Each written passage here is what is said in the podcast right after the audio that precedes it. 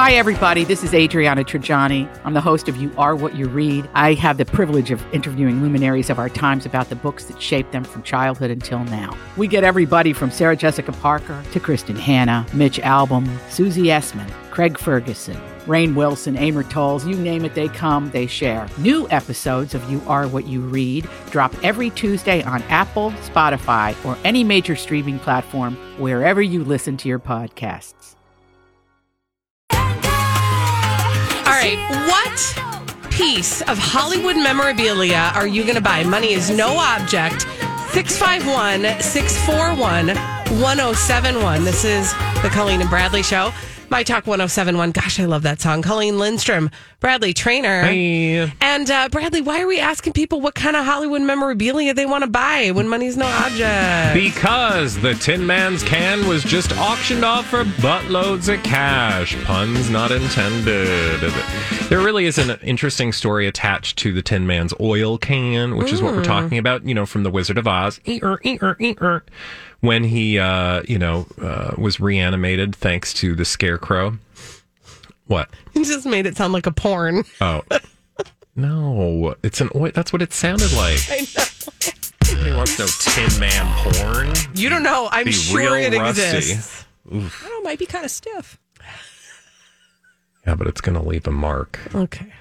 Uh, anyway, uh, but he comes with his own lube, so that's because it's in the oil can. Two hundred and fifty thousand, or as the uh, TM and the Z put it unceremoniously, the two hundred and fifty thousand dollar lube job. Um, Right. We know that uh, this sold yesterday for two hundred and fifty thousand dollars, thanks to TMZ. But if you go on the website of the auction house, you can see the bid history, and like literally, this was down to two people over the last uh, day or so. They were just real excited about that oil can. Yeah, I mean, it started bidding. I think started back in March on the nineteenth at ninety five thousand, and ended up at just about two hundred and fifty thousand. Now, this is part of the Artifacts of Hollywood and Music uh, lot, and it apparently Is there is- more cool stuff on that thing? oh, there's like tons of stuff. Yeah. Okay, I'm gonna go shop Yeah. right now. So there's a bunch of Elvis stuff, actually, some Frank Sinatra stuff uh, that I'm looking at. You can literally buy one of Elvis's rings. Currently, the bid is six thousand two hundred and fifty dollars. Although bidding is closed, so that these uh, actually, I don't know if these are all closed now that you say that. Uh, but anyway, you can go. It's stuff I was never gonna buy anyway. gwsauctions.com. Wonderful.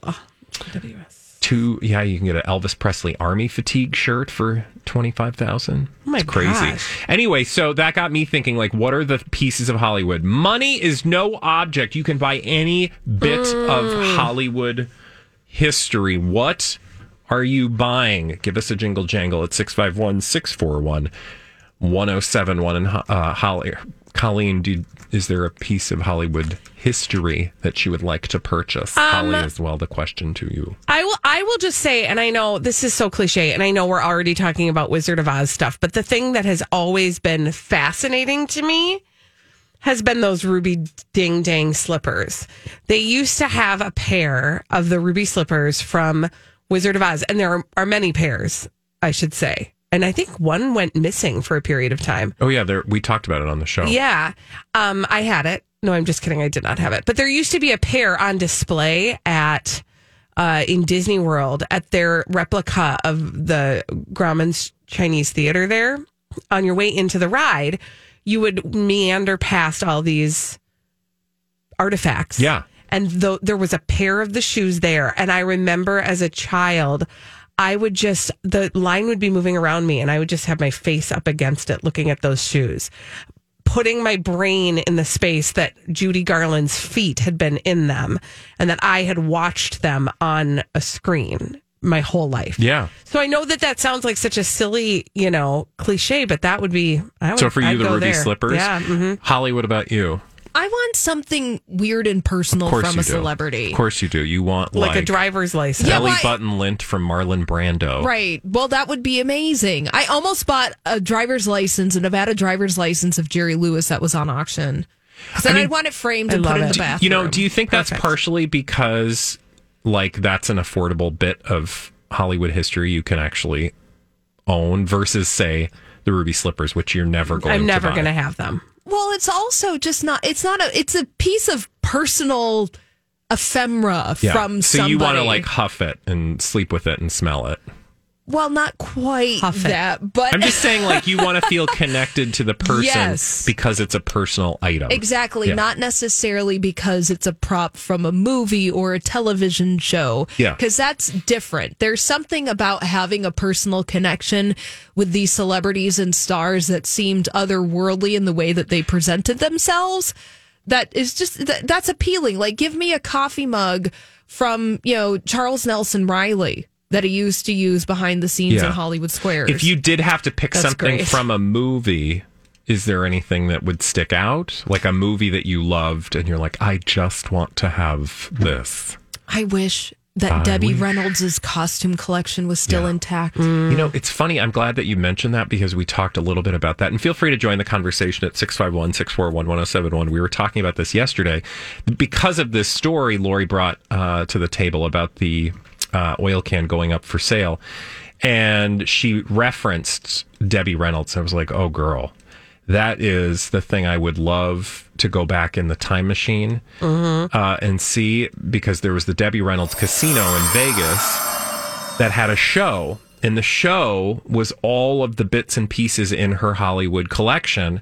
And by the way, she was the only person from the golden age of Hollywood who thought, you know, all of these costumes and set pieces that are just getting, you know, lit on an, uh, a trash heap bonfire could really be valuable someday. So let me start saving them. And she just started, you know, running off with them because nobody wanted them. Right. Like back in the 70s, I think MGM had a big fire sale, no pun intended. It was like, well, we've got all of these costumes. We have all of these things that are on the back like Marilyn lot. Monroe's, you know, dress, uh, the the subway dress. It's so bizarre to me that nobody. I mean, it, it- of course, now hindsight is twenty twenty, but it's well, people didn't take ephemera and memorabilia Yeah. seriously the way we do today. I guess I mean it's just a it's it's mind blowing to me that it was that nobody was thinking like that, and here we are now today, and it is like a legitimate business uh, to auction these things off, to display them, Yeah, to have and sadly museums they end up to in you know um, like uber rich collectors, you know, bunkers that Yeah. we're never going to see, Which which, is is, a shame as far as I'm concerned. Holly, it sounded like somebody might be on the phone. Yeah. We've got Monica on the line. Hi, Monica. Monica, money's no object. What piece of Hollywood memorabilia are you going to buy? I would love to have the door from Titanic. Ooh, To prove that two people could fit on it. Well, here's my idea. so I get that door, and I would either replace my front door, which I need a new front door in my house. I love with that. Or, or encase it in like some raft object material so that I could float it in my pool to actually show, yes, two people could fit into that door. I love I it. love I want you to get a replica though before you put it in the pool and just keep the original somewhere safe. But yeah, then, you know, make a replica for your outside pool experience. Perfect. Okay. Thank you, Monica, for your call. Um, Bradley, you haven't said what you would get. oh, I mean, you know, uh, the the list is long, but I will say like the one piece of like a movie, although it's technically a TV show, would be Doctor Who's TARDIS. Because I just, I just, you know, I would love to have that in my house somewhere, and you could use that. And people do this; they'll like have them in their house, and then it opens up into a much bigger space, which is the whole thing. It's bigger on the inside, right? Um, or you know, like a piece of the Golden Girls set, Yeah. Yeah. other than the one that I have, thanks to you, obviously. yeah, which I've still never figured out what episode. It's not. I don't think it was ever used in an episode of the Golden Girls, but it was like on. It was in their their prop collection. Okay. Yeah. Yeah. So, uh, Bradley, I gave Bradley a set of glasses that was in their prop collection. Uh, and actually, you know, that is actually kind of a fun thing. You can easily search memorabilia and find very affordable pieces. Or you could ten years ago. I don't know if you yeah, I can don't know. anymore. Well, yeah, you could 10 years ago. I mean, based on you know, like the amount of money I spent on Zac Efron's wardrobe from Bad Grandpa. That was a whole I don't think you're that getting a whole deal. thing. when we return on the Colleen and Bradley show, uh, let's get the Cobra gang together. Um, remember that thing that Kim said and then said that she didn't say? Well, the reporter has receipts, and uh, we're going to dig through them after this on My Talk 1071.